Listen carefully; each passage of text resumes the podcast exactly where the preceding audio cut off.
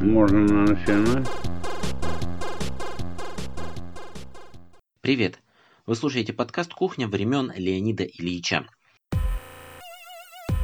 Юрий Дудь на пару с каким-то пацаном хвалит кунилингус. Того гляди, дойдем до того, что Артемий Лебедев объявит себя гомосексуалистом, а Владимир Путин заявит, что гомофобия намного хуже гомосексуализма. Теперь это стало действительностью. Начнем с незаметной новости, которая спустя неделю и вовсе забылась. Умер Всеволод Чаплин. Это священник Русской Православной Церкви. Мне, как агностику и в целом человеку далекому от новостной повестки Русской Православной Церкви, были известны здравствующие на данный момент только два священника. Это Всеволод Чаплин и Патриарх. В свое время конкретно под Всеволода был создан пост пресс-секретаря Русской Православной Церкви, или его можно назвать специалистом по связям с общественностью. Официально должность называлась как-то иначе, но суть его была именно в этом. Должность была создана, он проработал шесть лет, после чего должность была упразднена, он уволен. Ни до, ни после такой должности у Русской Православной Церкви не было. Несмотря на упразднение должности, Всеволод оставался священником, и он был настоятелем храма преподобного Феодора Студита у Никитских ворот. Есть еще альтернативное название – это церковь Смоленской иконы Божьей Матери. В прошедшее воскресенье он почувствовал себя плохо возле своего храма, сел на скамеечку, потерял сознание и умер. Через пятнадцать минут скорая обнаружила его уже мертвым. Но я хотел поговорить совсем не о Русской Православной Церкви, не о Всеволоде Чаплине. Он прожил почти пятьдесят два, а за неделю до этого умер папа одной моей хорошей знакомой в пятьдесят четыре. Мой папа умер в пятьдесят три. Ситуация, когда русский мужчина умирает в пятьдесят с небольшим, оказывается очень типична. Это, скажем так, стандартный сценарий жизни русского мужика. Все они умирают от сердечно-сосудистых катастроф. Инфаркты, инсульты, ишемическая болезнь сердца, разрыв аневризмы. Последнее, кстати, это случай Сергея Доренко, который умер чуточку попозже, в пятьдесят девять лет. пятьдесят пять процентов умирает в России от сердечно-сосудистых катастроф. Продолжительность жизни умных и богатых намного больше, чем нищих и глупых. Но что-то же можно сделать и нам, нищим и глупым, чтобы пережить свои пятьдесят и шестьдесят. Я скажу про очевидные вещи, которые все, казалось бы, знают. Однако, если бы все их действительно знали, то вряд ли это было бы пятьдесят пять процентов. Помимо очевидных вещей, расскажу вещи, которые стали для меня в свое время большим откровением. Про простые, понятные вещи, как русскому мужику не умереть в пятьдесят с небольшим. Очевидно, тем, кто курит, нужно бросить курить немедленно, раз и навсегда. Все заявления о пользе никотина, но вреде смол и подобные очень странные вещи – это полная чушь и бред. Про деда или бабку, которые курили с детства и дожили до ста лет, уже все сказали просто множество раз. Нет, им не может быть никаких аргументов за курение. Разумеется, мы сейчас смотрим со стороны вопроса, как пережить пятьдесят. Вреден лишний вес. Но не так вреден сам по себе лишний вес, как малоподвижность. Тут в разделе про очевидно, видимо, придется сказать и о не совсем очевидном. Не то чтобы невероятном, но это однозначно не очевидно. Чтобы не попасть в категорию людей с малоподвижным образом жизни, оказывается, достаточно трижды в неделю по сорок минут быстро ходить. Это можно легко распределить по дням. Например, не пользоваться лифтом. Уже стали традиционными такие советы, как выходить на одну остановку или станцию метро раньше, парковаться в конце парковки. Ну, имеется в виду, когда вы, например, подъехали в какой-нибудь гипермаркет. То есть вот эти вот триста-пятьсот метров дополнительные, которые вы пройдете, если это случается по несколько раз за день, то это достаточный объем физической активности. Хорошо, если у вас объем физической активности будет в два-три раза больше, но вот если он будет в десять или двадцать раз больше, то все совсем не так однозначно. И этот момент не очевидный. Кто бы мог подумать, что физической активности достаточно так мало, и что чем больше, тем лучше здесь не находит подтверждения. Еще в блоке очевидного стоит сказать, что чтобы пережить пятый десяток, нужно до него дожить. Чтобы до него дожить, нужно, среди прочего, никогда не обезболивать боли в животе, если это не было назначено доктором.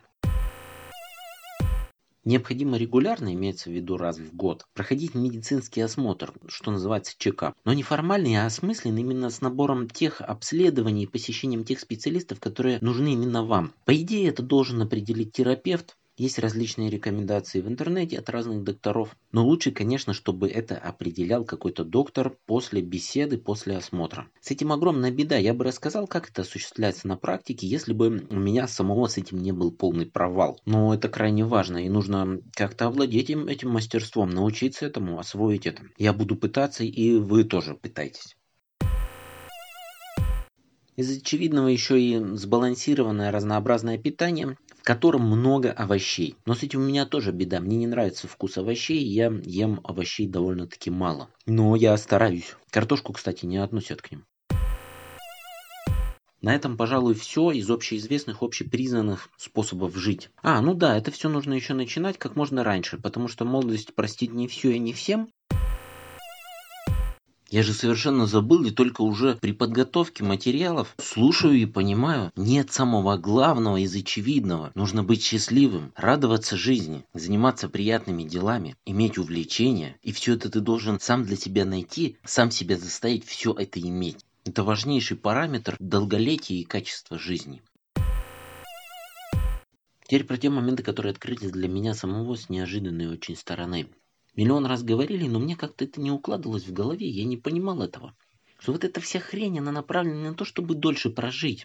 Хотя на это тоже. Она прежде всего повышает качество жизни.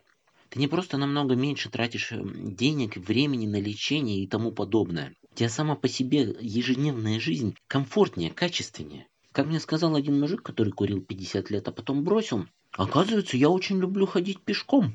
И теперь я хожу пешком, ведь раньше я не ходил пешком. Поднявшись на пятый этаж, так тяжело дышал и так хуёво себя чувствовал, что хотелось сдохнуть, а не то, что ходить пешком. А теперь он получает удовольствие от пеших прогулок. Комфорт, качество и радость от жизни повысилось. Когда ты просыпаешься бодрым, здоровым, хорошо себя чувствуешь, можешь ходить, при желании бегать, ездить на велосипеде, естественно, тебе лучше, твоя жизнь качественнее, чем когда ты всего этого лишён. Ну или части от этого. Вот это мне было неочевидно. Одно дело там дополнительные двадцать, тридцать, сорок лет жизни. Звучит прикольно, но это где-то там еще впереди. Проживешь ты их или не проживешь, совершенно другое дело, что уже буквально завтра твоя жизнь будет лучше, радостнее и приятнее. А меры все одни и те же, и для того, и для другого. И мне это было ой как неочевидно. Про лишний вес. Лишний вес это вредно, плохо, опасно. Ага, оказалось не совсем так. В целом, конечно, да, но есть много но. Человек, у которого индекс массы тела чуть выше верхней границы нормы, но он много двигается, а такой вес не является никаким препятствием для подвижности. Такой человек будет более здоровым и статистически проживет значительно дольше, чем человек, у которого индекс массы тела на нижней границе нормы, но он малоподвижен. То есть много двигаешься и много ешь, лучше, чем мало двигаешься и мало ешь. Разумеется, лучше найти ту золотую середину, которую хер кто из нас нашел в жизни. То есть если у тебя два, три, может быть даже пять килограмм сверх нормы, рассчитанной по индексу массы тела, но образ жизни такой, что в среднем ты получаешь ежедневную нагрузку эквивалентную, допустим, пятнадцати тысячам шагов в энергичном режиме, то вот эти два, три или пять килограммов не несут для тебя вообще никакого вреда. В этом плане все абсолютно заебись у тебя. Главное, не снижай физическую активность. Я-то думал, что важнее скинуть эти лишние три килограмма, чем ходить на три тысячи шагов в день больше. На самом деле выяснилось, что нет. Эти три килограмма ни на что не влияют, а вот физическая активность крайне важна. Еще более неочевидной, вовсе можно сказать, какая-то невероятная штука вышла с алкоголем. Есть график продолжительности жизни в зависимости от употребляемого алкоголя. Ну, имеется в виду не то, что от типа и марки употребляемого алкоголя. Там три семерочки пьет, а охоту крепкую или хорошую настоящую водку рейка. Нет, дело не в этом. Там зависимость от количества и частоты. Так вот, этот график похож на такую кривую английскую ю, перешибленную палкой. То есть, те, кто не пьют вообще, они вроде живут-то и не сильно долго. Те, кто пьют умеренно, живут дольше всех. Ну и те, кто люто бухает, живут мало. Ну окей, мы говорим, поняли, приняли, а выясняется, что это некоторого рода наебалово. Полная неочевидность в том, кто эти люди, которые взяты для исследования. А взяты уже взрослые, готовые люди. Они не отслеживались очень долго, неизвестен объем потребления алкоголя в их предыдущей жизни. Они взяты как есть на текущий момент, и дальше фиксируется, сколько они теперь потребляют алкоголя с текущего момента. И кто из них там проживет пять лет, потом еще пять. Так вот, мы берем взрослых людей, часть из которых не пьют вообще нисколько, никогда, ни в каких условиях, часть пьет умеренно и часть бухают как лютые черти. Ну, кто бухает, как лютые черти, с ними все понятно. Это вы, ребята, без меня. Хотя, в принципе, вы меня зовите, я буду присутствовать, но я так люто бухать не буду. А вот с теми, кто не пьет вообще, не совсем все понятно. Почему они не пьют вообще? Ответы озвучиваются три. Такой наказ получили они от своей религии. А значит, помимо этого наказа они от религии получили очень много еще других вещей, которые далеки от доказательной медицины.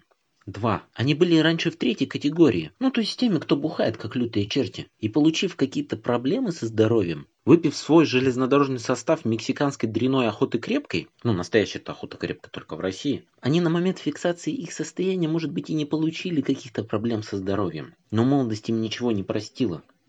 Три. Таков их осознанный выбор, какие-то морально-этические причины, которые их к этому подтолкнули. Они несколько портят логику, но можно придумать, почему и они плохи во всем остальном. Например, человек никогда не пьет и пользуется только традиционной медициной. Он пьет отвары трав от любых болезней при любых патологиях. И если рассмотреть тех, кто пьет умеренно, то выходит, что идеальные люди. Они могут делать все умеренно, раз они годами пьют только умеренно, редко и небольшими порциями. Может быть, они едят также редко и умеренными порциями. Может быть, они еще и физическую активность имеют тоже регулярную в необходимом объеме, раз они так могут контролировать все в своей жизни. Может быть, это как раз те святые пацаны, которые нашли золотую середину, неведомую нам, и именно поэтому они живут дольше остальных. При сравнении этих двух групп, ну то есть те, которые не пьют вообще никогда нисколько, и тех, кто все делает умеренно. Разумеется, в качестве и продолжительности жизни выигрывают те, кто пьет умеренно, потому что они живут умеренно во всем. А алкоголь, судя по всему, здесь ни при чем, он просто лишь использовался для этого исследования. Исследование такого рода и этот график единственное, что оправдывало потребление алкоголя в умеренных количествах. Выходит, что и в умеренных количествах потреблять алкоголь не нужно. Нужно все остальное делать в умеренных количествах.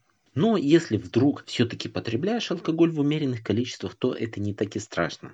То здесь в некотором роде наоборот. Эти люди живут дольше всех не потому, что они алкоголь пьют в умеренных количествах. Если бы они все остальное делали так, как делают, и при этом не пили алкоголь, они бы жили еще дольше, и их качество жизни еще было бы выше. Либо таким же. Однозначного ответа нет, но абсолютно однозначно, что для продолжительной жизни и активного долголетия, причем активное долголетие начинается, по сути, прямо с рождения. Все дерьмовые привычки начинают влиять на качество жизни очень-очень рано. Так вот, выходит, что для большой продолжительности жизни и активного долголетия не требуется вовсе употреблять никакое количество алкоголя. Ведь было заявлено как? Потреблять в умеренных количествах – это полезнее, чем не потреблять вовсе. Так вот нет, не потреблять вовсе все-таки полезнее. Но потреблять в умеренных количествах не страшно. И скорее всего, это на продолжительность и качество жизни не повлияет. Здесь несколько все развернулось. Для того, чтобы жить долго и счастливо, не обязательно пить алкоголь в умеренных количествах. А исходя из этого графика, казалось бы, что да, обязательно в умеренных количествах пить. Не хочешь, но все равно иногда немножечко винца выпей. Это полезно для здоровья.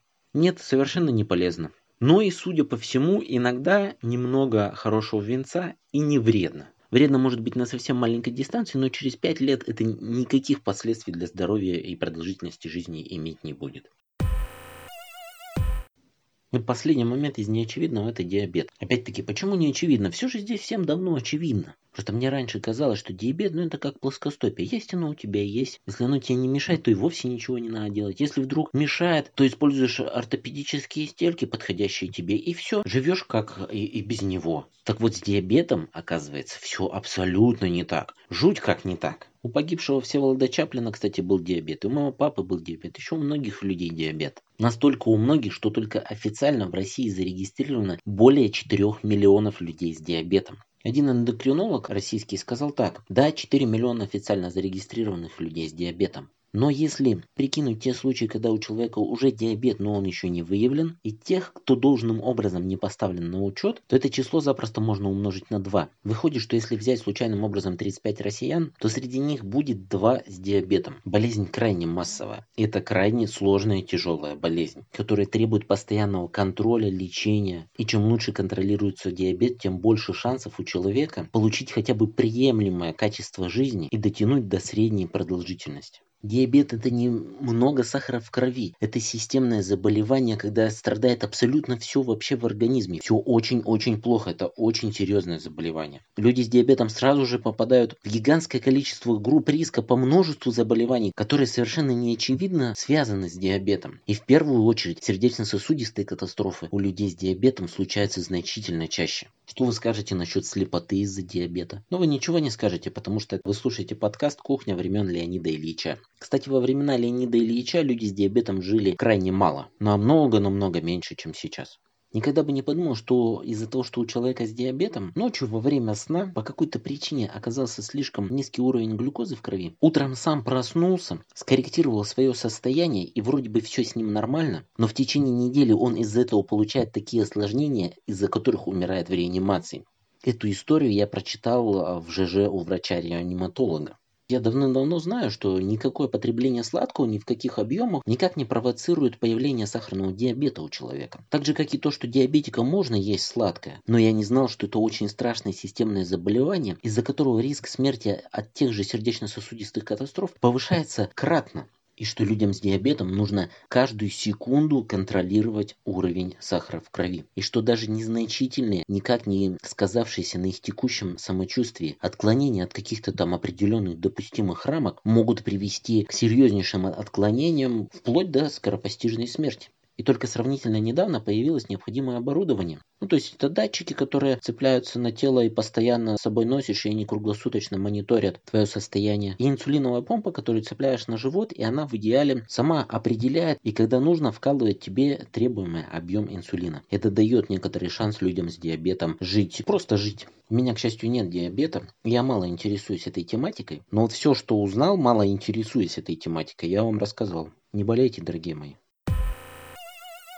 О том, как мы ищем, но не находим золотую середину во всем в жизни, и почему мы вообще вот так живем, как сказано в тексте одной прекрасной песни. Ты так помешан на успехе в делах, не видишь суть за важностью дел, но на тебя глядит лицо в зеркалах, лицо того, кто стал не тем, кем хотел. Раз начали со священника Русской Православной Церкви, давайте им и закончим, только другим. Самый что ни на есть настоящий священнослужитель Дмитрий Николаевич Смирнов, настоятель храма святителя Митрофана Воронежского на Хуторской и еще семи церквей в Москве и Московской области, сейчас вам все доступно объяснит. Какие-то люди наложили на фон его слов музыку, вроде как группы «Кровосток», но слова действительно отца Дмитрия. Эта запись есть и без музыки, и он там говорит абсолютно то же самое, то есть его слова не никак не были отредактированы, лишь наложена музыка. Никакого ада нет. Ну как же нет, когда ты живешь в аду?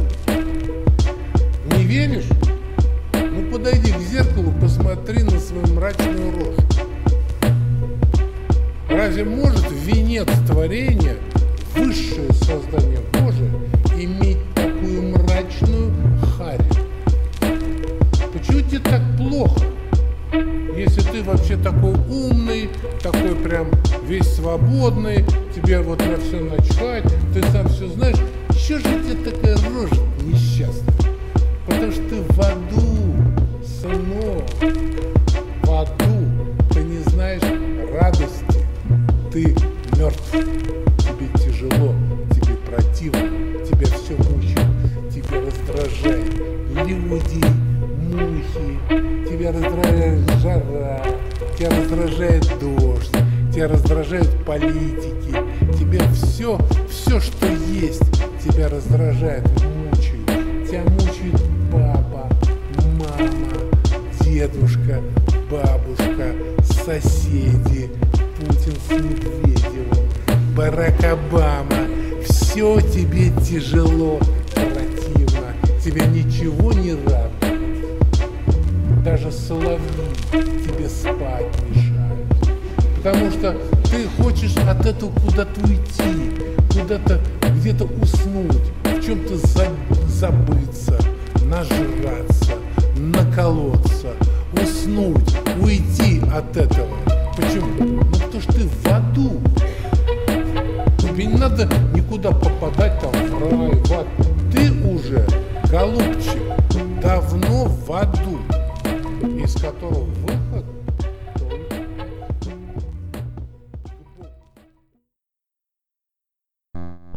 Человечество устало жить. В России оформился новый религиозный праздник. Процитирую простую школьную учительницу из Петербурга. В этот день ровно семьдесят шесть лет, как была полностью капитулятивно снята блокада города Ленинград. Именно такой праздник состоялся в понедельник, двадцать седьмого января. семьдесят шесть лет со дня снятия блокады Ленинграда. По этому поводу в Санкт-Петербурге в госучреждениях и на улицах какие-то сомнительные типы раздавали ленточки. Ленточки снятия блокады. Иное название — ленточка Ленинградской победы. Какой-то умник написал в Википедии. Некоммерческая и не политическая акция по распространению символических ленточек.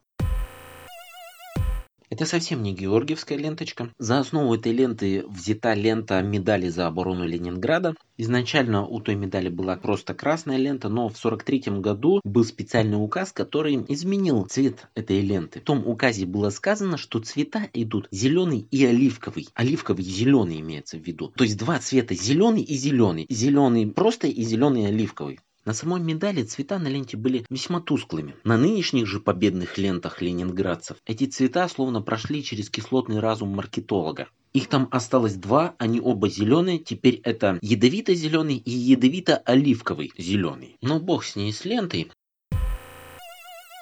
В Керчи чиновницы в норковых шубах вручали батоны ветеранам.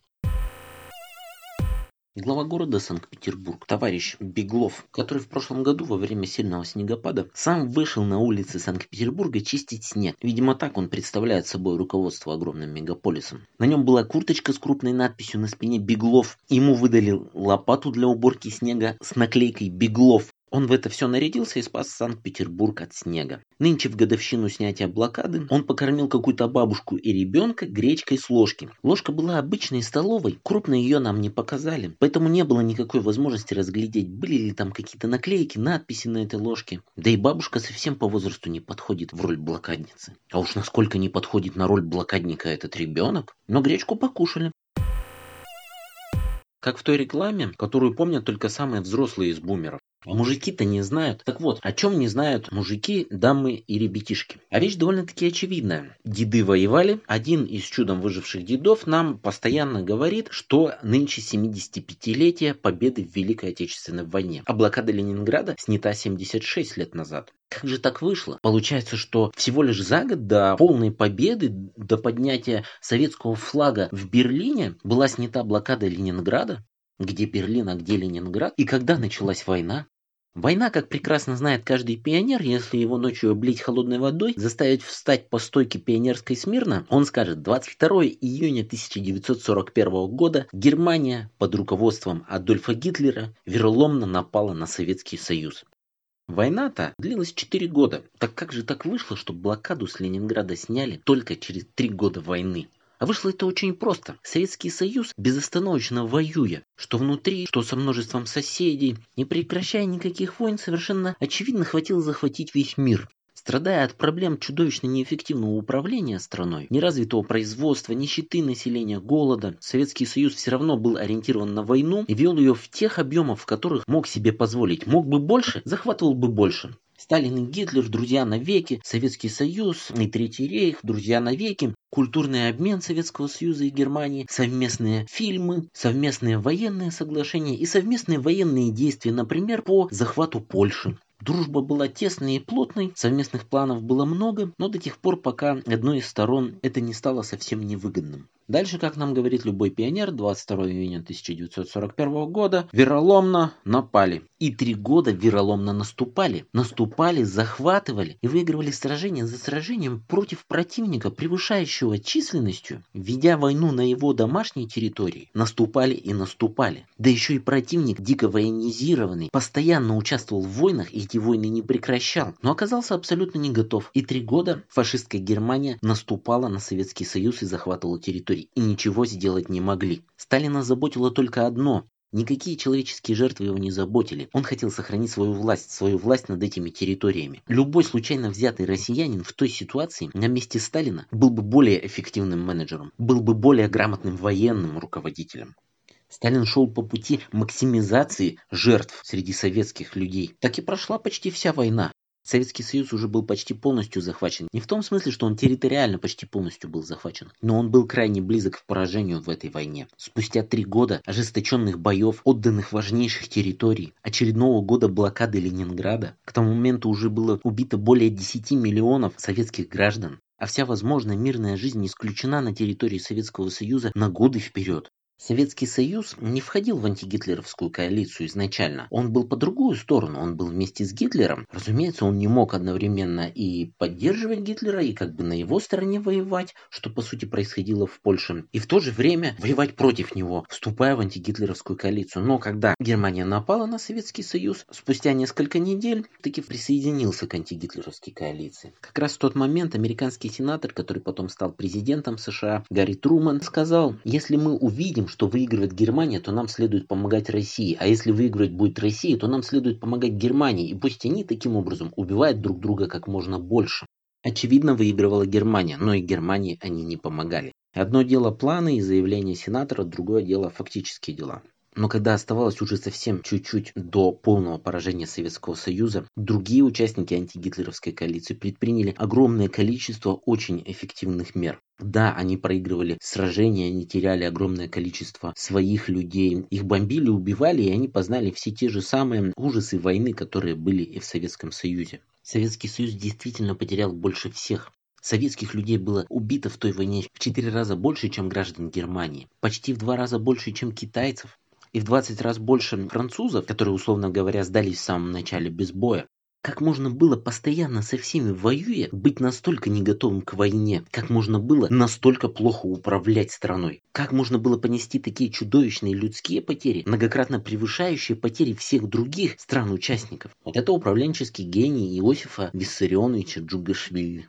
Любому не маньяку и не людоеду очевидно, что хоть в какие-то моменты нужно было руководствоваться минимизацией человеческих жертв. Но историческая реальность такова, что Сталин был маньяком, людоедом, а людоедом в переносном смысле. Советский Союз почти проиграл эту войну, он проигрывал ее три года, и поэтому блокада Ленинграда была такой долгой, поэтому она вообще была. Подытожив эту тему, процитирую совершенно случайный комментарий из интернета. Сколько миллионов лет должно пройти, чтобы можно было каждый день не вспоминать Великую Отечественную войну, блокаду Ленинграда и дневную норму хлеба? Это жуткие позорные страницы в истории моей любимой страны. Нынешнему политическому режиму выгодно придумывать всякие праздники, берущиеся из героической древности. Это лютые совкадрочеры. Им семьдесят-восемьдесят лет. Что у них впереди, абсолютно очевидно. Очевидно и нам, очевидно и им. Ни в какое будущее они не смотрят и смотреть не хотят. И заставляют нас без конца, безостановочно смотреть только в прошлое. Чудовищное, трагическое прошлое. Придумать новые яркие, красивые ленточки. И с помощью этих ленточек смотреть в чудовищное, трагическое прошлое. Где те всероссийские мероприятия, на которых мы массово вяжем себе какие-то яркие красочные ленточки и обсуждаем, как мы счастливо будем жить в этой стране, какие мы построим дороги, больницы, какие у нас будут невероятные парки, как нам будет комфортно здесь гулять? В принципе, идеальный слоган для правительства. Ровно семьдесят шесть лет со дня снятия блокады Ленинграда. Так победим. Не кончили мы там дело, кончим отсюда.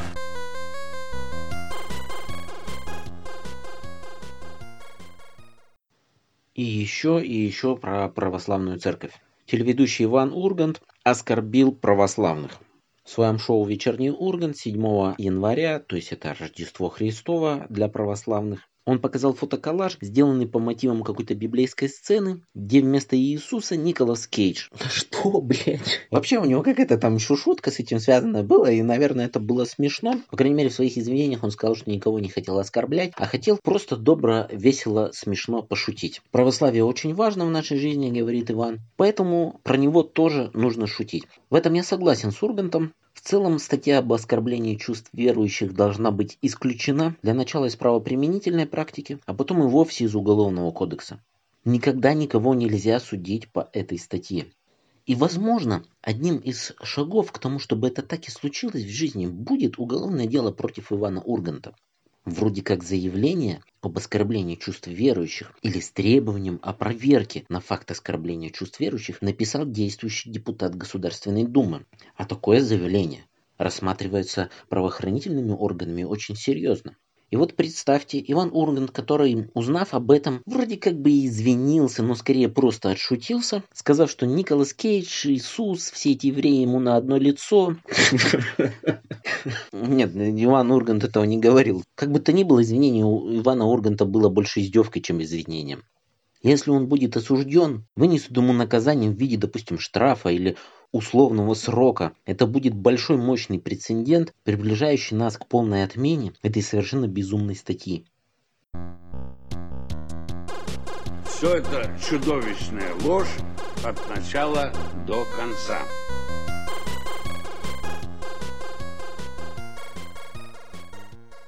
Можно пробежаться по местным тюменским новостям, например, открыть главный новостной портал и прочитать заголовки. Этого достаточно, чтобы раз и навсегда закрыть тему с местными новостями. Все местные новости – это один большой, жирный, мощный, сочный кек. Три сотни тюменок сорок плюс стали мамами. Возрастными новоиспеченными мамами называют тех, кто рожает после сорока лет. Вот так вот мы узнали, что теперь старородки – это после сорока. Сборы с дальнобойщиков вырастут сильнее инфляции, и так будет ежегодно. Есть дети, вам полагается скидка. Как вспышка коронавируса в Китае влияет на курс валют? Это точно тюменские новости?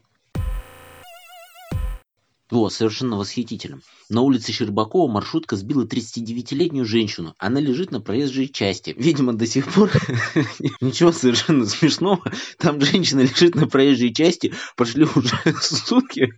И в городе... Да уж... Блять. В городе с почти миллионом населения уже сутки никто не может убрать... Э, в городе с почти миллионным населением никто не может убрать женщину с проезжей части. Нет, ничего абсолютно смешного, я повторюсь. По версии журналистов местных тюменских, она все еще лежит на проезжей части. Шикарно. Вот, про здоровье. Очень полезный материал. Называется он так. Простатит, бесплодие, проблемы с эрекцией. То, о чем мужчины боятся не то что говорить, а даже думать. О, опять про мат-капитал. Бесплатно ребенка родила колонка о родителях, обидевшихся на заявление Путина о мат-капитале. Как я понимаю, это о несправедливом устройстве мира. Ребенок уже родился, он растет, за него не выплачено четыреста сорок тысяч, а обратно его родить не получится, и переродить тоже невозможно, чтобы получить выплаты по новым правилам. Выходит, что зря Русь рожала. Вот как заголовок. Прятался за одеждой и листком бумаги. Подробности суда над предполагаемым убийцей беременной сибирячки. Раздел стиля красота. От свидания до анафилактического шока. Как правильно выбрать духи и чем они опасны? Очевидно, анафилактическим шоком. Так, вот тут про доблестных пожарных. На парковке у жилого дома в Тюмени сгорела машина. Пожарным удалось спасти другую. О, и еще про машины. Можно ли поймать коронавирус от китайских машин? Ответ экспертов. Про какие машины идет речь? Про боевых роботов? Они уже перешли границу, они идут к нам. Так-то Китай близко. А, ну да, конечно, коронавирус, коронавирус, коронавирус, коронавирус. Троих тюменцев, вернувшихся из Китая, проверили на коронавирус. Каким интересным образом? Кто проверил-то? Полиция проверяла? Бутылки из-под шампанского были использованы? Няня смерти. Как живет семья из Заводоуковска, у которой похитили и принесли в жертву младенца? На Урал идет тепло. Видимо, планируется, что после Урала оно придет к нам. Выходные в Тюмени. День без интернета. Восхитительные праздники. Я считаю, это самое праздничное мероприятие. Вот самое лучшее, что можно сделать на любой праздник, отключить всем интернет. Вот это восхитительно. И главное, недорого. Ну, всего несколько миллионов, может быть, из городского бюджета. Зачем опытные водители стоят с открытыми окнами зимой? Проветриваются. Вы бы лучше задались вопросом, существует ли профессиональный супер-мега-опытный водитель, не страдающий метеоризмом. Раздел развлечения, рубрика «Спецпроект». Секреты от эксперта. Составляем карту желаний так, чтобы сбылось все, что хочется. Экс-чиновник, осужденный за превышение должностных полномочий, возглавил Тюменский завод. Почему бы, собственно, нет? Монумент «Мама попал под обстрел» тюменские чиновники рассказали о судьбе облезшей композиции. Мама тюменская облезла. Криминал-эксклюзив. убежала, как испуганный зверек. Перед смертью Наталья Чернышова говорила знакомым, что за ней следят. Совершенно не в курсе, о чем речь. Естественно, эту новость я читать не буду. Дело ви ай пи браконьеров, застреливших беременных косуль, передают в суд. В числе обвиняемых тюменец.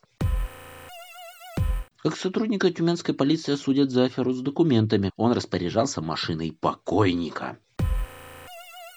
Замерзшая в Тюмени история африканки, променявшей вечное лето на борщ, боязнь медведей, снег и проституцию. Плакать не стыдно. В честь снятия блокады Ленинграда поставили спектакль «Реквием». Ну, напоследок, например, вот. В Тюмени осудили частного детектива, который следил за экс-сотрудницей салона красоты. Невероятно, на сколько лет за человеком закрепляется звание экс-сотрудника. Вот, например, девушка поработала в салоне красоты, она через десять лет будет называться экс-сотрудницей салона красоты, а через пятьдесят ее правнуки, обращаясь к ней, тоже должны будут вот так вот произносить: экс-сотрудница салона красоты. Соселась, я бы сказал, теплая. Очень теплая э, беседа.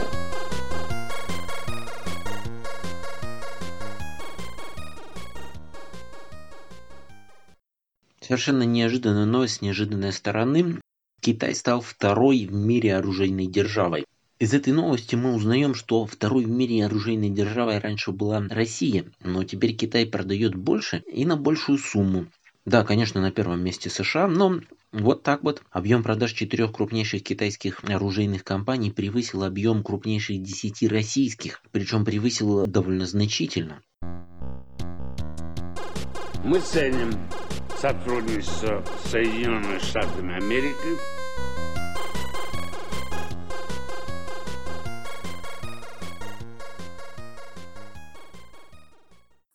У главы Чувашии поехала кукуха. Напрочь, просто наглухо, мощно съехала кукуха. Во-первых, он перепутал легендарные слова верховного главнокомандующего о том, что нужно мочить в сортирах журналистов.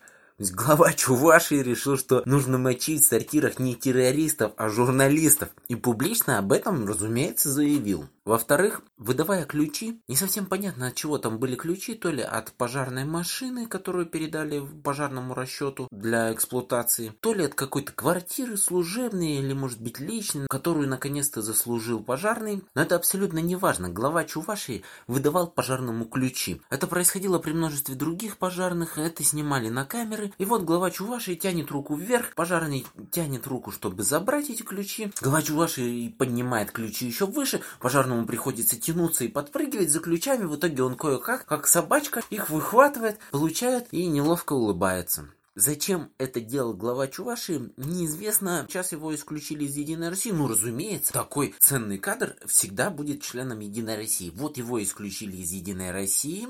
И теперь снимают с поста главы Чувашии по состоянию здоровья. То есть официально подтверждено, что у чувака нахуй наглухо съехала кукуха. Его сняли по состоянию здоровья. Не секрет. Теперь, я думаю, это уже всем ясно.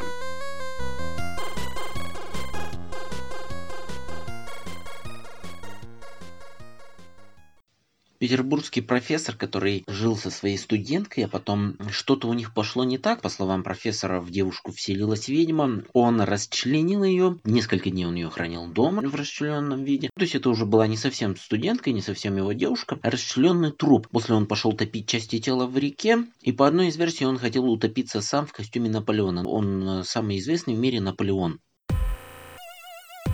Вероятно, вы все это помните, фамилия его Соколов. Так вот, его признали вменяемым. Речь же о чем шла? Что его признают невменяемым и несколько лет полечит, отпустит, он дальше будет жить со студентками, преподавать и так далее.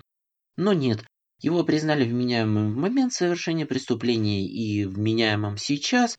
А раз признали вменяемым, судя по всему, он получит очень большой тюремный срок. Это довольно-таки логичный вариант.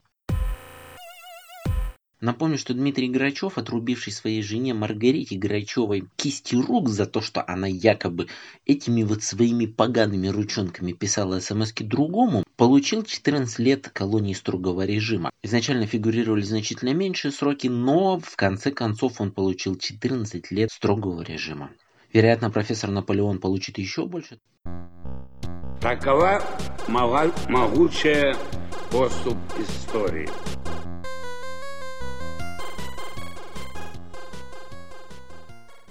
Обратил внимание на абсолютно неинтересную новость, но сейчас я вам ее зачитаю. На развитие блокчейна в России до две тысячи двадцать четвёртого года планируется потратить двадцать восемь целых четыре десятых миллиарда рублей.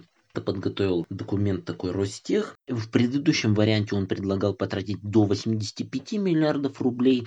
А какой-то положительный эффект они раньше оценивали уже к две тысячи двадцать четвёртому году в семьсот восемьдесят два миллиарда рублей. Сейчас оценку снизили до полутриллиарда рублей.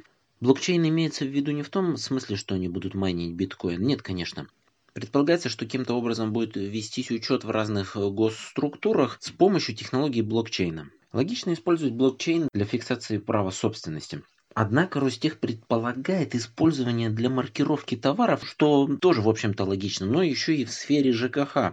На минуточку, в стране, где двадцать процентов живут без водопровода или канализации. Может быть, планируется помечать с помощью технологии блокчейн каждую мусоринку? Это могло бы решить главную проблему сварливых русских бабок, которые некуда потратить. Не про те бабки. У бабок же какая проблема? Какие-то чмыри пришли из соседнего двора и выкидывают в наши мусорные баки свой мусор. Но мы же платим за вывоз вот этих мусорных баков. Почему они не выкидывают в свои? Нет, конечно, мы не заплатим больше за вывоз в этом месяце. Но у них ведь есть свои мусорные баки. Где этот наноблокчейн? Почему не контролируют чмырей этих из соседнего двора?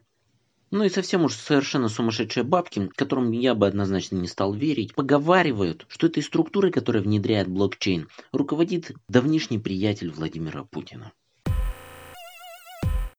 Легко предположить, что эти тридцать миллиардов рублей будут освоены, то есть будут потрачены, но никто ничего нигде не увидит, ведь это блокчейн, это как нанотехнологии. То есть что-то где-то сделали, какие-то программисты что-то напрограммировали, тридцать миллиардов потрачен. Раз какой-то экономический эффект прогнозировался, можно и как в том анекдоте, где дед много раз за ночь занимался сексом с соседкой, соответственно, так и тут можно сказать, эффект был, вот он есть, вот у нас отчет. Эффект был, где, что, какой эффект, куда потрачены деньги, ничего не понятно, кто-то что-то сделал. Еще один гнусный провокатор, с мнением которого невозможно согласиться, каким-то образом определил, что самое выгодное в финансовом плане в России сегодняшнего дня – это быть другом Путина.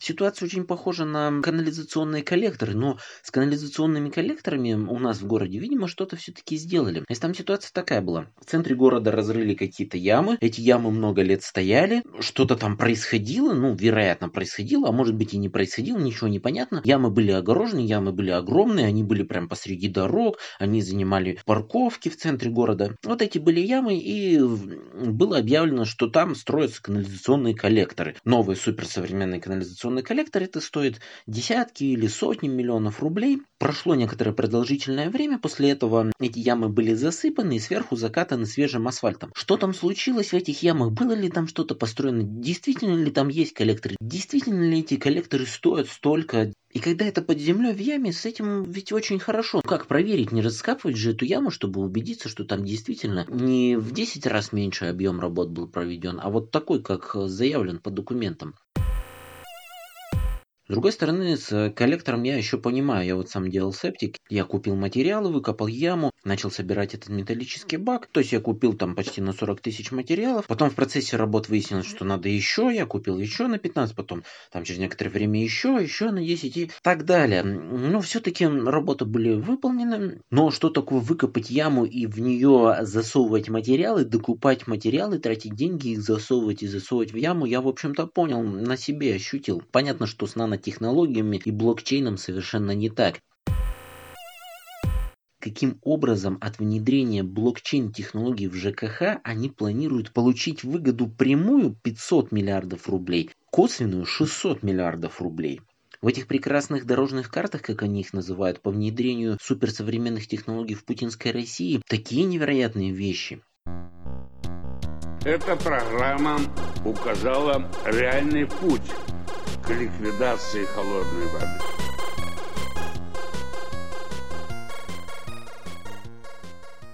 В Калуге отменили концерт какой-то панк-группы. Я впервые слышу их название, ничего не понял, но отменили из-за содержания текста песен. Сколько уже десятков или сотен в России отмененных властями концертов различных музыкальных коллективов. Можно одно только сказать, мы когда-нибудь, блин, доживем до тех времен, когда у нас не будет государство совать свои руки в музыку и различное другое творчество людей. Может быть, людям стоит петь, играть ту музыку тех жанров, какие им нравятся, какого хочется, а не то, какое нравится государству и кажется невинным, безобидным, про природу, про любовь. И почему вы не поете про объятия с березой? Почему вы поете про какие-то проблемы? Зачем вы говорите о плохом? Пойте о хорошем, восхваляйте Сталина, восхваляйте курс партии, а остальное все нельзя. Да что ж хоть такое-то, господи, когда это закончится? А в Челябинске по обращению какого-то депутата местного отменили концерт Элджея. Не знаком с творчеством Элджея, но депутаты никогда ни в каких ситуациях не должны отменять концерты.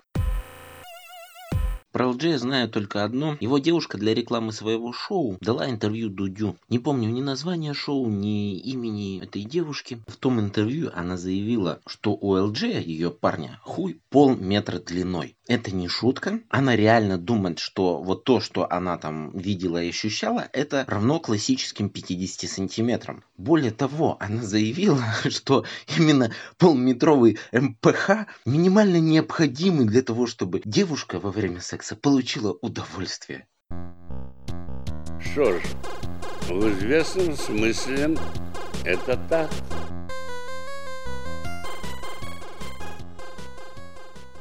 Абсолютно унылая новость, чтобы сделать этот подкаст еще скучнее и нуднее. Про водку. Оказывается, во всем мире вне России водка столичная и московская продавались производителями из других стран. Но Россия, именно Россия, как государство, как Российская Федерация, как собственник госкомпании, которая производит эту водку, потихонечку возвращает себе права, судится в разных странах и забирает себе бренды водки столичной и московской, производит эту водку и поставляет, например, в Нидерланды, Бельгию.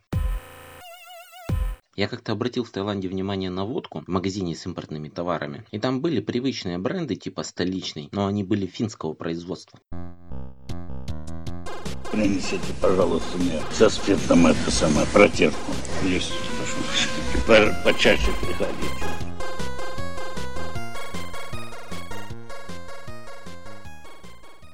Леониду Парфёнову шестьдесят. Абсолютно невообразимо, насколько молодо он выглядит, насколько он энергичен, насколько эмоционален в позитивном ключе. Я не могу припомнить ни одного шестидесятилетнего человека, который бы настолько был бы молод, настолько был бы энергичен. Понятно, почему у него почти миллион постоянных зрителей на Ютубе. Даже просто его блог-дневник, основные выпуски шоу Парфенон, это интересно. Я бы не стал связывать его молодость и энергичность, никак не ассоциирующуюся с шестидесятилетием, с тем, что он потребляет столько вина.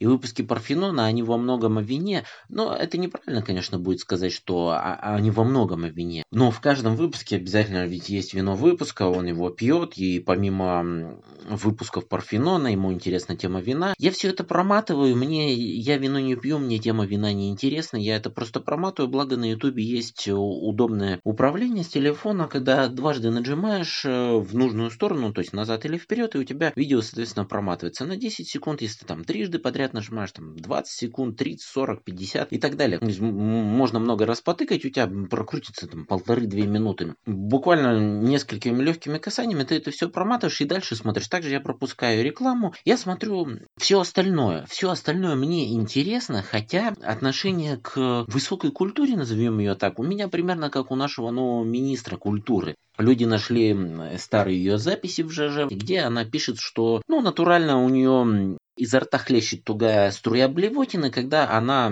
видит оперу, театр, когда она слышит классическую музыку. То есть любое проявление, что стереотипно называется высокой культурой, оно у нее вызывает резкое крайнее отторжение, ей это все чуждо, никогда ее не интересовало, и симпатии, интереса, желание это слушать у нее не вызывает. Я не видел никогда хорошего современного театра. Я не был вовсе вообще ни в какой опере. Но в Парфеноне речь в основном идет о посещенных Леонидом выставках, операх, театре. Рассказывает много об изобразительном искусстве. Говорит о нехудожественных книгах. Говорят, что те, кто сейчас родился в Штатах после две тысячи десятого года, они массово переживут столетие свое. Я думаю, что Парфенов, намного раньше родившись в городе Череповец в Советском Союзе, он каким-то образом уже попал в ту категорию вот этих людей. Дело не только в том, что они проживут больше ста лет. Для них свойственно так называемое активное долголетие. То есть эти люди будут молодо и хорошо выглядеть, прям как Леонид Парфёнов в шестьдесят, в семьдесят. То есть он выглядит на сорок пять, может быть. Вряд ли реально можно сказать, что ему на вид пятьдесят. У него даже седины-то почти нет. Не говоря уже о том, что ну, насколько у него мало морщин, насколько он юно выглядит, насколько он энергичен, насколько он сходу совершенно экспромтом говорит энергично, свежо и молодо. Понятно, что это многолетняя практика, он все-таки телеведущий, он говорит очень хорошо, но дело ведь не только в дикции, дело и в молодости мышления. Я посмотрел все выпуски Парфенона, посмотрел все выпуски на Медне, в том числе и те, что выходили на эн тэ вэ. Еще я посмотрел фильм «Цвет нации». Там Леонид не один, конечно, а с командой проводил сопоставительную съемку фотографии Прокудина-Горского. Это при Николае втором был такой деятель, который сделал первые цветные фотоснимки городов российских, разных достопримечательностей. В том числе он был в Тюмени, сфотографировал центр Тюмени с деревянными помостками. Вместо того, что нынче называется мостом влюбленных, а до этого было вантовым пешеходным мостом. Кстати говоря, на месте этого моста был старый автомобильный мост. В восьмидесятые он обрушился, там погибли люди. Цветных снимков царской России сохранилось несколько тысяч. Кстати, правильно говорить царская Россия или все-таки это императорская Россия, ведь Николай второй был императором.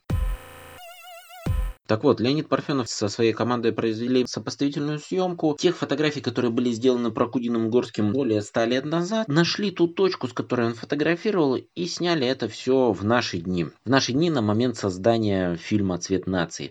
Очень интересный материал, рекомендую всем посмотреть «Цвет нации». Там помимо самих вот этих фотографий в хорошем качестве сегодняшнем дне и в хорошем качестве более ста лет назад, помимо их сравнений и очевидных вещей, есть очень неочевидные вещи.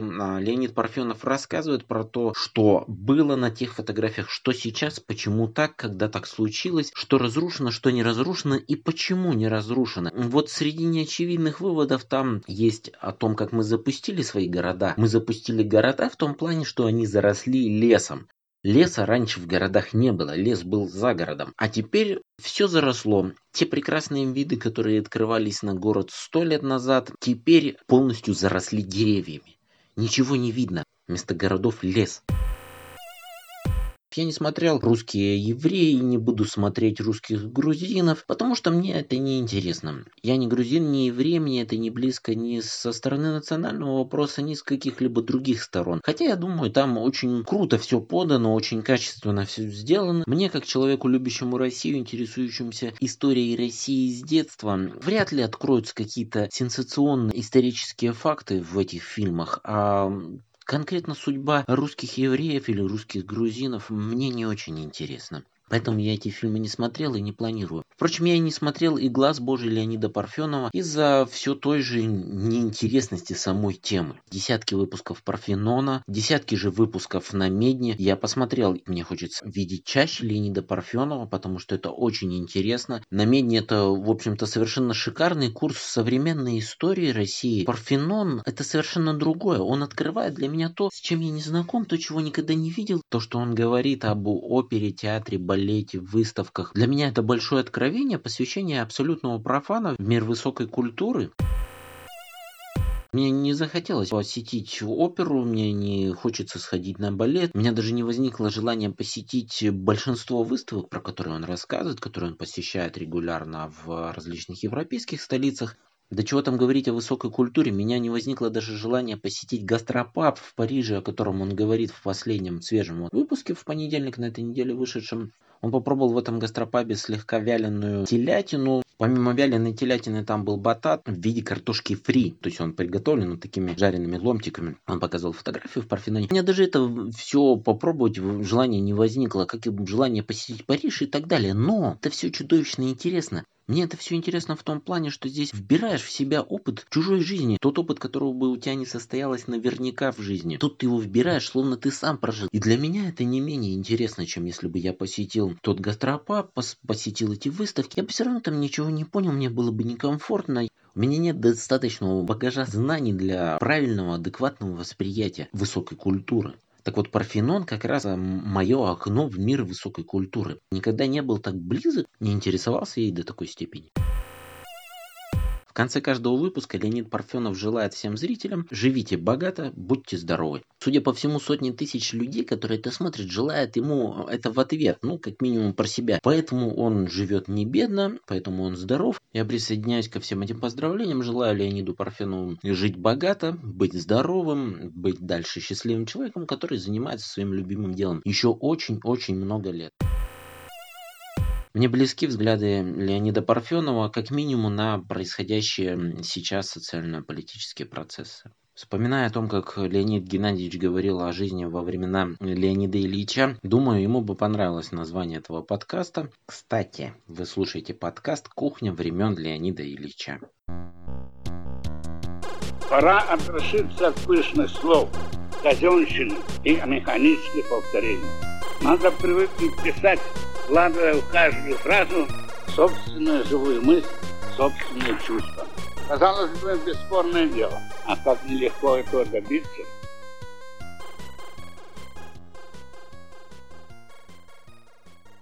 Организация под названием РАО, не имеющая никакого отношения к РАО ЕС, которой руководил Чубайс, который давно уже, наверное, нет. В данном случае РАО – это российское авторское сообщество. Так вот, это РАО потребовало от организаторов фестиваля, чтобы они оплатили авторские отчисления за публичное исполнение песен. Среди прочего, произведение композитора Руста Фазинского. Однако организаторы фестиваля ответили, что это был не Руст Фазинский, а Рустик Позюмский. Причем он сам исполнил свои песни на фестивале. Вероятно, на этом фестивале выступал Бока и его не менее легендарный Жока или Дока, Дока два. Российское авторское общество, как гласит древнерусская байка, которой, конечно же, не стоит верить, связано с Никитой Михалковым. Схема очень сложная, но Никита Михалков получает какие-то свои скромные там несколько миллиардов рублей в год за то, что в разных кафе, ресторанах, где-то еще играют песни. Я знаю совершенно прекрасный случай с российским авторским обществом. В одно тюменское антикафе пришли посетители, попросили администратора поставить их музыку, которую они принесли на флешке. Так как посетителей было немного, никакой проблемы в этом не было, администратор поставил их музыку. Посетители пили чай, играли в настольные игры, после чего рассчитались за проведенное время и покинули заведение. Позже выяснилось, что эти посетители записали то, что в данном заведении играет музыка без авторских отчислений. За музыку, которую они перенесли на флешке, попросили включить. Но это было публичное воспроизведение, администратор должен был это знать, владельцы заведения должны были это знать, препятствовать этому. Все закончилось довольно-таки спокойно. Всего лишь на сто двадцать тысяч рублей оштрафовали антикафе. У данного антикафе довольно хорошая финансовая прочность, оно продолжило свою работу, по-моему, работает до сих пор, хотя уже много лет с того случая прошло. Мутность структуры российского авторского общества, мутность схемы получения доходов, крайне темная магия в сфере дальнейшего распределения полученных доходов, способы сбора средств с разных заведений поражают воображение. В июне две тысячи шестнадцатого года руководитель российского авторского сообщества, на тот момент Сергей Федотов, был арестован полицией по подозрению в мошенничестве. С самим Никитой Михалковым другой прикол был. Он давал интервью одному журналисту.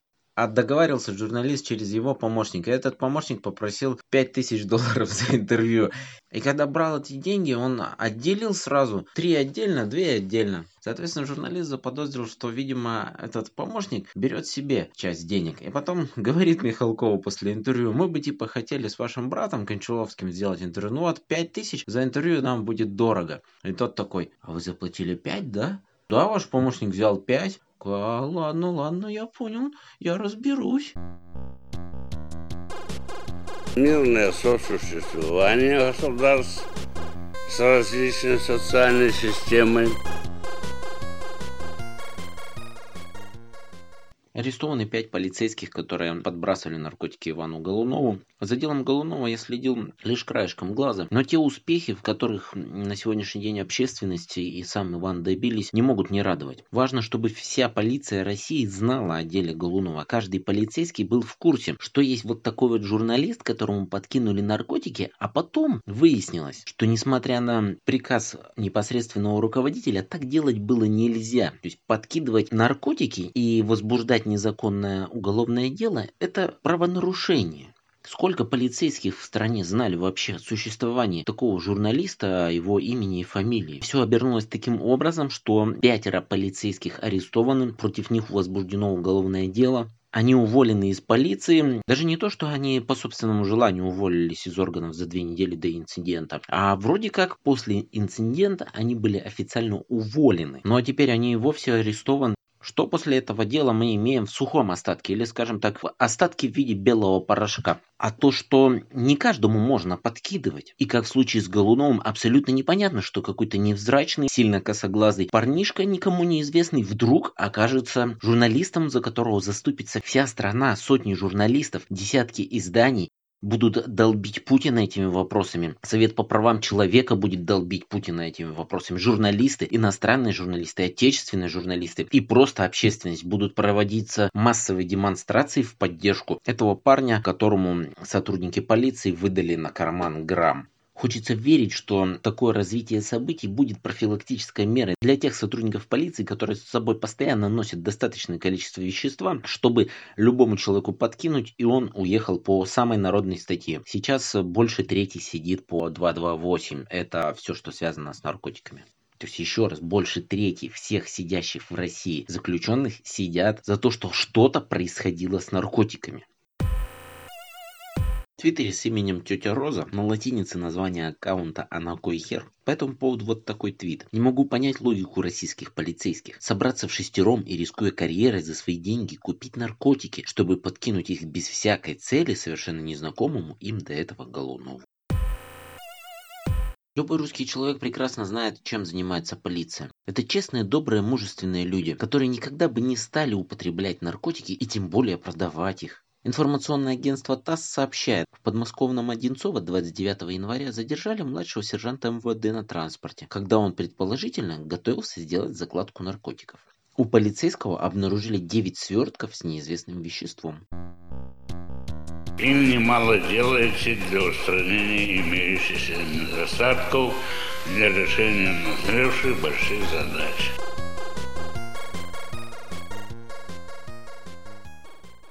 Какие-то пертурбации происходят с законом о домашнем насилии. Много лет в России готовили закон о домашнем насилии, его вроде как подготовили, но оказалось, что это противоречит православию, это противоречит э, каким-то крайне сомнительным, якобы патриотическим народным движениям. Не поддерживают его и часть депутатов Госдумы, и часть сенаторов Совета Федерации. Неоднозначно к нему относится и президент. Вроде как пиздить своих жен и детей плохо. И вроде как закон немножечко должен мешать этому. Казалось бы, какая проблема его уже давным-давно принять, но вот какая-то проблема.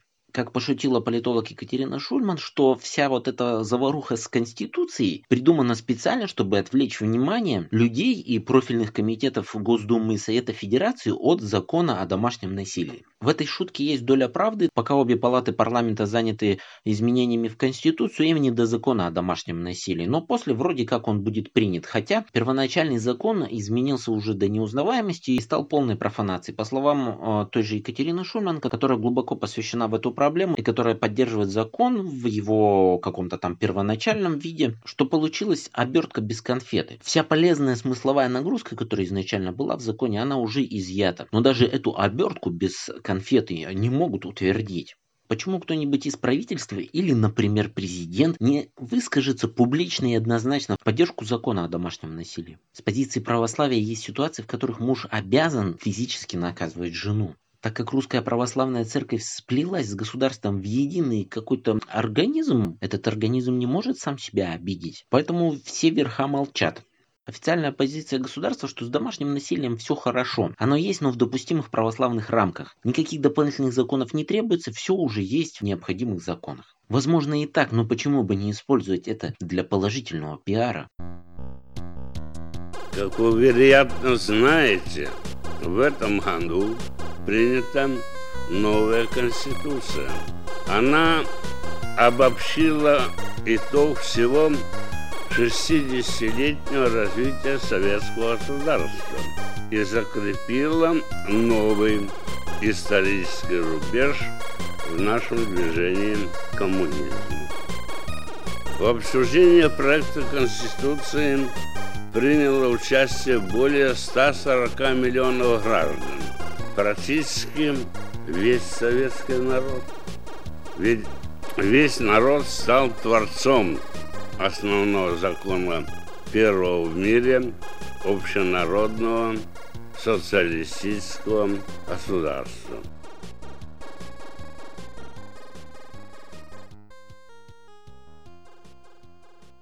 Да, большое спасибо, Леонид Ильич, что напомнили. Действительно, новая Конституция. Хоть и на этой неделе особо не было никаких связанных с ней событий, сказать про нее все равно надо.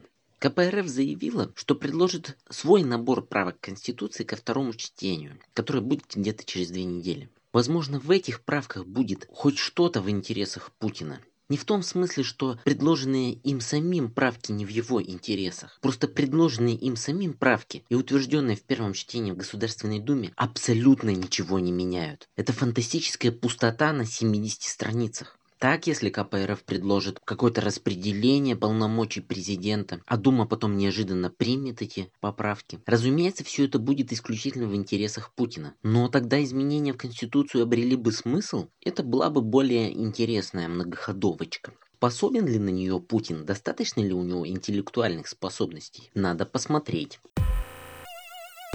Но основной момент с Конституцией – это голосование. Большинство людей говорят, что Конституция будет принята Государственной Думой, утверждена президентом и фактически начнет действовать. После этого будет проведено голосование. Закона о народном голосовании не существует, и он за это время будет принят. Будет выдумано какое-то новое голосование. Если в этом голосовании можно хоть как-то будет принять участие, и можно будет голосовать за или против поправки в Конституцию, то я однозначно приму участие, если я буду допущен каким-то образом до этого голосования. Однозначно буду голосовать против. Все мои близкие и все мои друзья поступят точно так же. Я не знаю ни одного человека, который бы голосовал за путинские поправки к Конституции. Что бы там ни было еще добавлено, от какой бы то ни было партии. Это голосование против Путина, а не против поправок в Конституцию. И даже если он там обещает горячие обеды, бесплатную бояру, все должны проголосовать против. С таким голосованием очень много проблем. Как зазвать людей на избирательные участки? А особенно, как зазвать запутинцев, которые бы голосовали «за». Озвучиваются разные радикальные варианты. Например, совместить голосование с президентскими выборами. Или с выборами в парламент. Если перенос выборов в парламент с сентября двадцать первого на куда-нибудь пораньше выглядит как вполне реалистичный сценарий, то с президентскими пока очень странно переносить с двадцать четвёртого года выборы на двадцатый. Однако это не такой уж и прям кардинальный экстремистский сценарий. У него не нулевая вероятность, эта вероятность даже отличима от нулевой. Пока закона о голосовании не придумано, непонятно, какое это будет голосование. Все совершенно разумно ждут какой-то подвох. Позволю себе немножко пофантазировать о том, какое можно сделать голосование, чтобы не обосраться. Ну или обосраться, но хотя бы не жидко. Да и если уж жидко, то хотя бы чтобы по ногам не текло. А если потечет по ногам, то хотя бы чтобы не в новые кроссовки за пять тысяч долларов. Таким голосованием может быть форма типа подписания петиции, подписания инициативы на госуслугах. Будут предложены правки, ты заходишь на госуслуги и голосуешь за. Проголосовать против у тебя нет возможности. Ты можешь либо вообще не голосовать, либо проголосовать за эти правки. Так как ни количество принявших участие в этом опросе, ни их слово ничего не будут значить ни для кого, то даже два-три миллиона голосов за эту инициативу, имею в виду за изменение Конституции, будет выглядеть вполне прекрасно. Хотя по факту два миллиона избирателей, это даже, наверное, чуть меньше двух процентов. Каких-то других способов провести голосование, допустить на него широкие массы людей, но не получить опрокидывающего, протестного голосования, я сколько ни думал, никак вообще придумать не могу. Если будет хоть какая-то возможность проголосовать против, я и все абсолютно люди, с кем я разговаривал, все, кого я знаю, готовы голосовать против. Нужно будет приехать на избирательный участок чисто ради этого. Чтобы проголосовать там против, мы готовы приехать и проголосовать. Мы выступали и будем выступать против таких действий. Происходят удивительные вещи. Обнаружен человек, который раскачивает лодку Российской Федерации. Этого человека зовут Владимир Владимирович Путин. Именно этот человек подписал закон об уголовном наказании за повторное участие в мирных демонстрациях. Именно этот человек попросил прокуратуру проверить, насколько адекватно этот закон применяется. Высока вероятность, что в этой ситуации лодка качнется в нужную сторону и абсолютно невинного человека, политического заключенного, выпустят. Помимо него очень много других политических заключенных. Репрессии не прекращались, но создается некая иллюзия оттепели. Есть еще другой, который уже вышел на свободу. А совершил он вот что. Когда он мирно находился на улице, совершенно ничего не предпринимая, но находился там, где в это время происходила неутвержденная Путиным какая-то мирная демонстрация, этого человека задержали за то, что он просто там был. Посадили в автозак, в автозаке он надавил на стекло, это стекло выпало наружу и упало на космонавта. Ну, то есть вот этого классического космонавта, который разгоняет митинги. Он был в самом настоящем скафандре. В таком скафандре можно без всякой ракеты отправляться на Марс. Космонавт испытал моральные и физические страдания. А человек, выдавивший стекло, получил три года реального срока. Теперь наш гарант качнул лодочку, и три года заменили на три месяца. Слава богу. Конечно, очень хотелось бы, чтобы правосудие не учитывало качание лодки, даже если эту лодку качает сам Владимир Владимирович Путин. Потому что есть дело, в котором он не успел качнуть лодку. Например, врача-трансплантолога детского снова судят. Хотя в предыдущий раз из-за общественного резонанса все это прекратили и позволили ему вернуться к работе. Говорят, это один из всего лишь нескольких таких специалистов во всей России. Он не совершал никаких преступлений. А часть пациентов умирает не по вине докторов, а по вине той болезни, которая у них была. И те пациенты, которые умирают, в большинстве случаев умирают именно из-за болезни. Однако правоохранительная система устроена так, что при наличии трупа они быстро находят убийцу. Единичных случаев качания лодки Владимиром Владимировичем здесь недостаточно. Должна быть полностью изменена кардинальным образом вся эта система. А еще вот сестры Хачатурян. Я даже не буду пересказывать историю, но они убили отца своего. К делу гигантское общественное внимание. И вот теперь новая прокуратура, ну потому что генеральный прокурор новый, потребовала переквалифицировать уголовное дело с убийства на самооборону. Сестер выпустят. Это в очередной раз нам показывает более-менее успешную линию защиты в российских судах. Во-первых, насколько это возможно, но потому что пытки применяются не ко всем, и в некоторых ситуациях это возможно. Не признавать свою вину за то, чего ты никогда не совершал. Во-вторых, максимально привлекать внимание всех, кого можешь привлечь. Максимальное общественное внимание, максимальная публичность. На всех этапах следствия и суда представители государства, то есть стороны обвинителя, потому что, по сути, они все превращаются в обвинителя. И следователь, и формальный обвинитель, и суд. Так вот, они будут говорить, что эти оба пункта нужно сделать наоборот. Во-первых, признать вину за все на свете, якобы это поможет избежать наказания. И ни в коем случае никому не говорить. Тихо сесть на всю жизнь и сидеть всю жизнь тихо, чтобы, не дай бог, на них не обратили внимания. Это абсолютно не в интересах задержанного, в его интересах ничего не признавать. Имеется в виду вот эти все дела, когда человек реально не совершал преступления. А это очень-очень много случаев. Абсолютно так же это работает сейчас и с политическими репрессиями. Не признавать вину – максимальный резонанс. Да, это совершенно не гарантирует освобождение и снятие обвинений. Это даже не гарантирует нереальный условный срок. Используя все это, человек вполне может сесть. И сесть надолго. И такие случаи есть. Но молча признав вину, не привлекая общественность, человек гарантированно садится. И садится на очень долго. Залило страну кровью. Убиты, замучены, брошены в тюрьмы. Десятки тысяч лучших.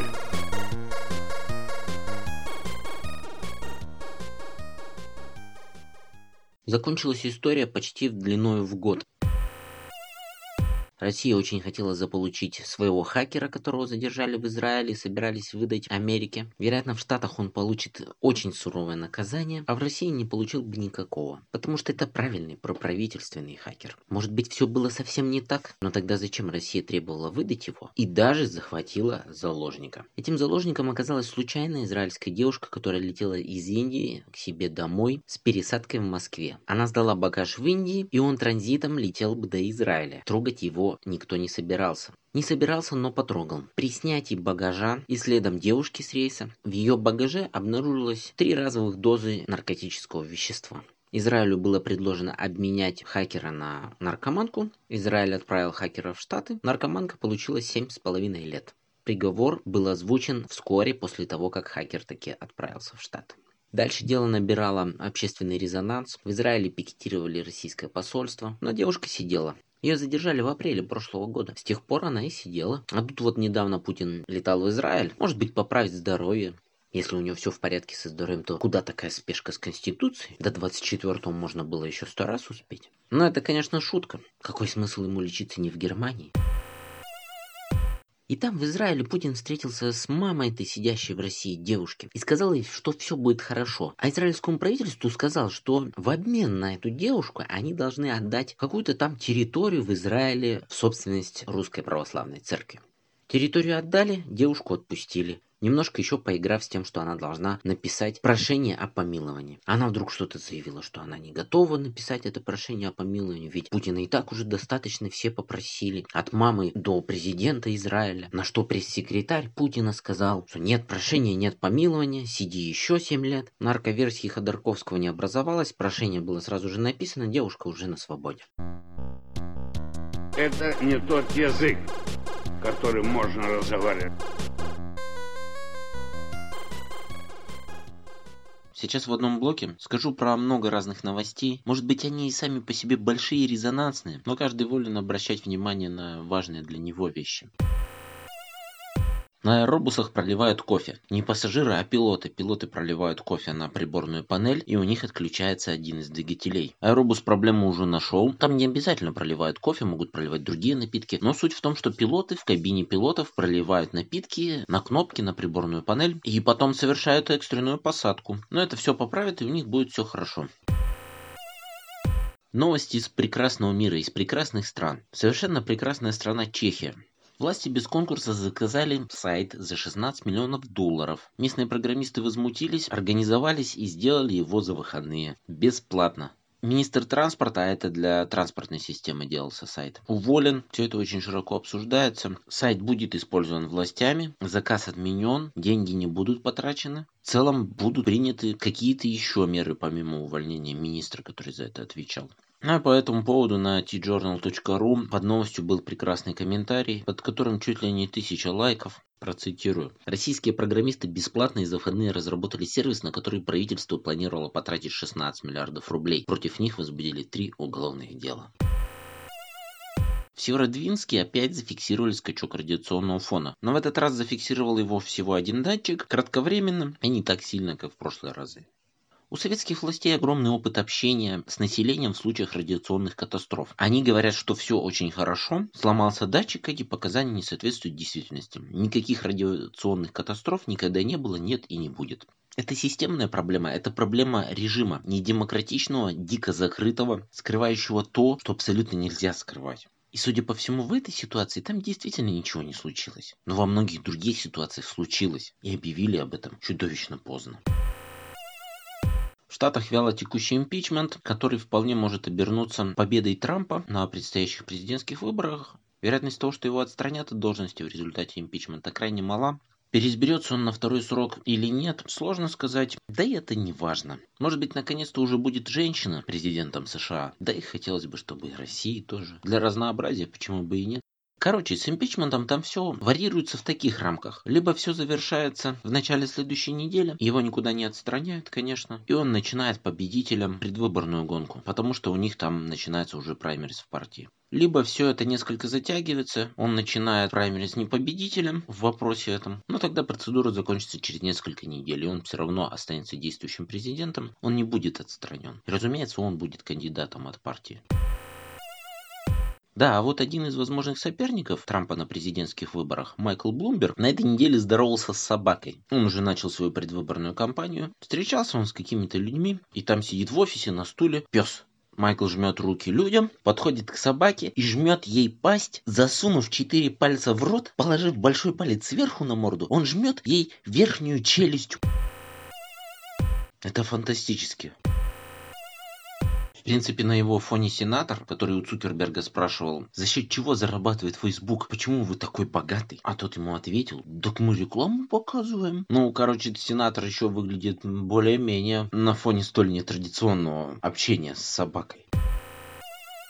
сорокалетний мужик из Усть-Пердинска прилетел в Москву, оставил там в аэропорту своих двух маленьких детей с запиской и улетел в Ростов. На мужика завели уголовное дело об оставлении в опасности. Он явился в Следственный комитет, по бумажке зачитал, как он любит детей и просит у них прощения. Странно, почему он просит у детей прощения, дети-то не в обиде, их уже подобрал губернатор Московской области, кормит клубникой. Ребят, если кто будет слушать из э, того же Усть-Пердинска, я совершенно не помню, из какого он города. Я не то чтобы обидеть ваш город. Просто это не важно и даже нет никакого смысла смотреть. Он откуда-то из Восточной Сибири. Может быть, там совершенно прекрасный город, но очевидно, что это значительно менее богатый город, чем Москва. Вероятно, там значительно хуже развита инфраструктура. И в целом жизнь тяжелее и беднее. Дальше выяснялось больше. Эти двое мальчишек, детей-то его, от молодой красивой жены, которая по решению суда осталась без детей. Дети после развода были отданы отцу. Тем не менее, эта мама заявила, что муженек-то ее выгонял ее в одном халате на мороз, бил, предварительно привязав к дереву. Ну, еще он ее периодически тыкал ножом, избивал детей. Ну, вроде никого не насиловал. Видимо, только жену. Но судя по тому, что она много лет с ним жила и родила двух детей, у которых разница в возрасте что-то типа от трех, четырех, пяти лет, то выходит, что и насиловал он меня приятно, и ножом как-то тыкал так, довольно-таки неплохо. Но в итоге главный план, судя по всему, провалился. На мужика уже два завели уголовных дела. Второго вот за эти побои, которые были много лет назад. Мать детей заявила, что отец не позволял ей видеться с ними. Но так как суд в свое время решил, что ей и нельзя видеться с ними, то детей нельзя отдать ни тому, ни другому. Детям не удастся закрепиться в Москве. Сейчас уже озвучили самый вероятный сценарий. Губернатор Московской области их себе не возьмет. Злые языки, умеющие читать мысли, прочитали, но это совершенно неправда. Мысли того губернатора, Андрей его зовут, что, мол, это бичи, зачем мне дети бичи? Но на самом деле он ни про кого бы не подумал. Это очень порядочный человек и член Единой России. Да, детей отправят к их бабушке, но бабушка где-то в другом городе. Это все равно крайне далеко от Москвы. Для меня интересен в этой всей новости был единственный момент. И это не огромное общественное внимание, где часть осуждали отца, часть осуждали почему-то мать. Кто-то говорил, он молодец, она молодец, оба скоты, кто во что горазд. Скорее всего, даже в светлой России будущего общество не сошлось бы на одном мнении, что все они скоты, включая детей губернатора Московской области. Это совершенно не так. Интересно мне было вот что. Этот мужичок, Витя его вроде зовут, до этого уже дважды сдавал детей в детский дом и потом через некоторое время забирал. Оказывается, это вполне нормальный рабочий механизм. Вот собрался ты слетать в Турцию там или в Египет, ну куда детей-то деть? Нахер они тебе там нужны на отдыхе? Пошел, сдал их в детский дом, потом вернулся, забрал. Ну или твоя новая любовь требует очень много денег, съедает всю твою скромную зарплату. А что с детьми-то делать? Они ж умрут с голода. Пошел их сдал на пару месяцев в детский дом. Все эти любовные увлечения, они дольше не продлятся. А потом забрал их, и все, живешь с ними дальше. Вот Витька и практиковал это. Очень круто, что в России есть такие возможности. Это вот я понимаю, настоящая государственная поддержка молодых родителей. Ты всегда знаешь, что даже если ты не справишься с ребенком, ты можешь его сдать в детский дом. Ну, чай он на твои любимые трусы пролил. Даже если тебя в тот момент не было в этих трусах. Пошел да сдал его на пару месяцев. Отдохнули друг от друга. А потом забрал. И так можно делать любое количество раз, на любое количество времени.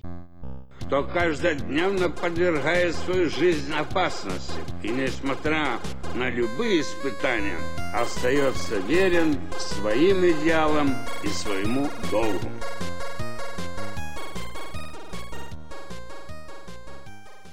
Правительство и премьер-министр. На этой неделе не происходит никаких событий с ними, но как из Конституции сказать-то надо. Неформально я зацеплюсь за материал «Медузы» про суперсамостоятельность нового правительства. Абсолютно не понимаю, почему «Медуза» так нахваливает нового премьер-министра и его правительство. Никаких объективных причин для этого нет. Есть множество аргументов для противоположной позиции, но они выбрали именно такую. Так вот, в материале про небывалую ранее самостоятельность этого правительства они заявили, что Мишустин был настолько волен в подборе министров, насколько не был даже Путин в те годы, когда он был премьер-министром при президенте Медведеве. То есть еще раз, «Медуза» уверяет, что они проанализировали все российские правительства за всю историю и пришли к выводу, что Мишустин самый самостоятельный премьер с самыми широкими полномочиями. И он смог назначить всех министров таких, как он сам хотел. А вот у Путина с две тысячи восьмого по две тысячи двенадцатый год, когда он был премьер-министром, такой свободы, такой воли и таких полномочий не было. Этот материал не в разделе «Шапито», не на первое апреля выпущен. Не находится никаких нормальных слов, чтобы прокомментировать этот материал «Медузы». Поэтому давайте просто в отрыве от этого материала про правительство.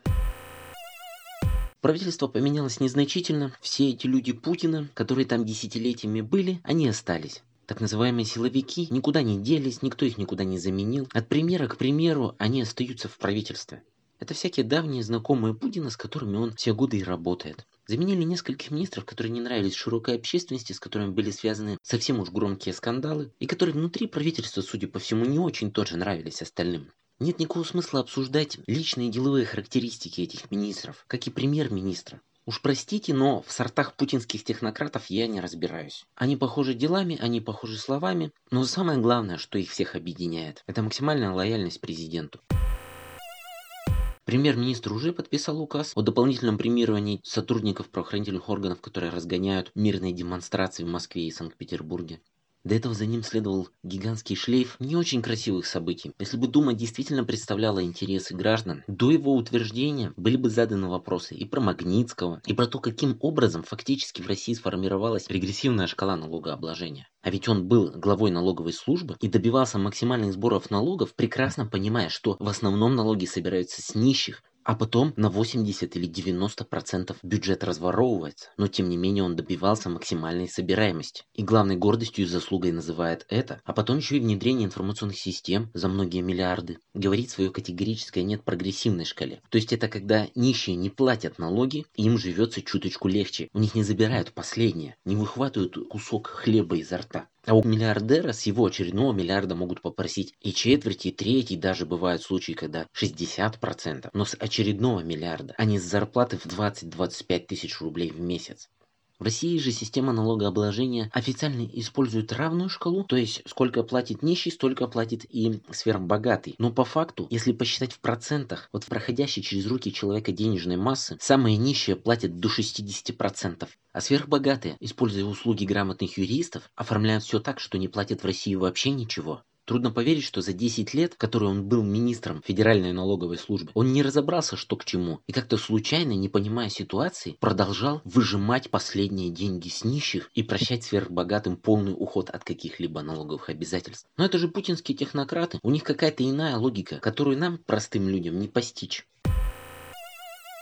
Озвучивается такое мнение, что, мол, вот, это преемник, это будет следующий президент после Путина. Ну и отлично, если так, почему бы нет? По этому поводу интересна позиция Михаила Борисовича Ходорковского, который отсидел десять лет в тюрьме, как он сам говорил, в том числе из-за очень активного участия Сечина. И при том, он же говорит, что все равно на кого поменяется Путин. Даже если на Сечина, это лучше, чем когда Путин снова меняется на Путина, а потом снова на Путина и снова на Путина. двадцать четыре года совсем не похоже на два срока по четыре, и даже на четыре срока по четыре. Если бы в какой-то момент был назначен реальный преемник, которому была бы передана власть, будь то Сечин, будь то Собянин, будь то Мишустин, будь то Катерина Тихонова, это было бы значительно лучше, чем смена Путина на Путина. Поэтому если Путин готовит роль преемника Мишустину, то и отлично, побыстрее бы уже. Мишустин президентом будет лучше Путина, как минимум потому, что это будет новый президент, и это будет его первый срок. А дальше уж нам всем нужно будет постараться, чтобы он ни на какой второй срок не переизбрался. Но пока все это выглядит довольно далековатым, лично я не верю в то, что это преемник. Но, повторюсь, если это и преемник Путина, то и хорошо. Но в целом, конечно, такой человек не может не вызывать антипатию, и у меня он вызывает антипатию, и очень-очень сильную. На «Медузе» еще публиковались материалы про новоиспеченных министров, какие-то интервью с ними, истории одноклассников о том, какие они были прилежные мальчики в младшей школе. И там даже затесалась одна вроде как не очень прилежная девочка. Но всех этих людей, все эти материалы объединяет безграничная лояльность Путину, отсутствие своего мнения и самостоятельности. Под огромным вопросом стоит их чистота в коррупционном плане. За каждым из них гигантский шлейф коррупционных вопросов, на которые они бы должны отвечать, доказывать и объяснять. Но они говорят, и это, кстати, их тоже всех объединяет, что кто вы такие, имеются в виду граждане России, чтобы они что-то объясняли, тем более оправдывались бы за непонятным путем нажитые миллиарды. Можно называть еще много всяких разных причин, почему с таким правительством очень сложно уехать в счастливую Россию будущего и очень легко уехать в совершенно другие места. но и названного уже более чем достаточно. Как в Чехии в случае с сайтом, уволили министра, хотя даже непонятно, был ли он непосредственно в этом виноват. Его уволили из-за общественного резонанса, из-за того, что граждане решили, что министерство неэффективно использует бюджетные деньги. Одной этой причины достаточно, чтобы отправить все правительство в отставку. А будут ли они преемниками Путина? Да пожалуйста, хоть все по очереди, начиная с кислотной девочки. Вообще, если бы они все резко стали кандидатами в президенты, я бы вот за нее и проголосовал. Ну, естественно, если бы других никаких не было нормальных кандидатов. Можно долго говорить про парламент здорового человека и нездорового человека, про вменяемость и психическое здоровье Владимира Вольфовича Жириновского, про то, что он публично тридцать пять лет говорит целыми днями с утра до ночи, и кое-что из его пророчеств сбылось. Он может себе позволить иногда назвать вещи своими именами. И вот в день, когда в Государственной Думе обсуждали кандидатуру нового премьер-министра, находясь в одном зале с Мишустиным, Владимир Вольфович сказал, посмотрев на него, очевидные и понятные вещи. Можно его похвалить, но на самом деле не стоит. Эти очевидные и понятные вещи таковы в том числе и по его вине. Сейчас вам еще и Владимир Вольфович скажет, почему нет никакого смысла обсуждать это новое правительство, какие там люди вошли в него, какие не вошли, почему большинство осталось тех же, кто и был, и насколько они вообще все там самостоятельны, насколько у них есть какая-то политическая воля или вообще хоть какая-то воля. Что вы требуете от председателя правительства? Через час он будет председателем правительства. Назовите министров. Вы что, не знаете, кто назначает министров, что ли? У нас Конституция пока, к сожалению, президентский режим. Он сам не знает. Ему дадут список и все. А утром указ. А вы требуете, скажите нам, какая структура, какая программа. Он бы рад сказать. Но мы только-только вносим поправки. Вот будущее, когда поправки будут внесены, тогда Государственная Дума будет утверждать его, и его замов, и правительство. Вот здесь. Но делают для себя, Геннадий Андреевич. Не для нас с вами они делают.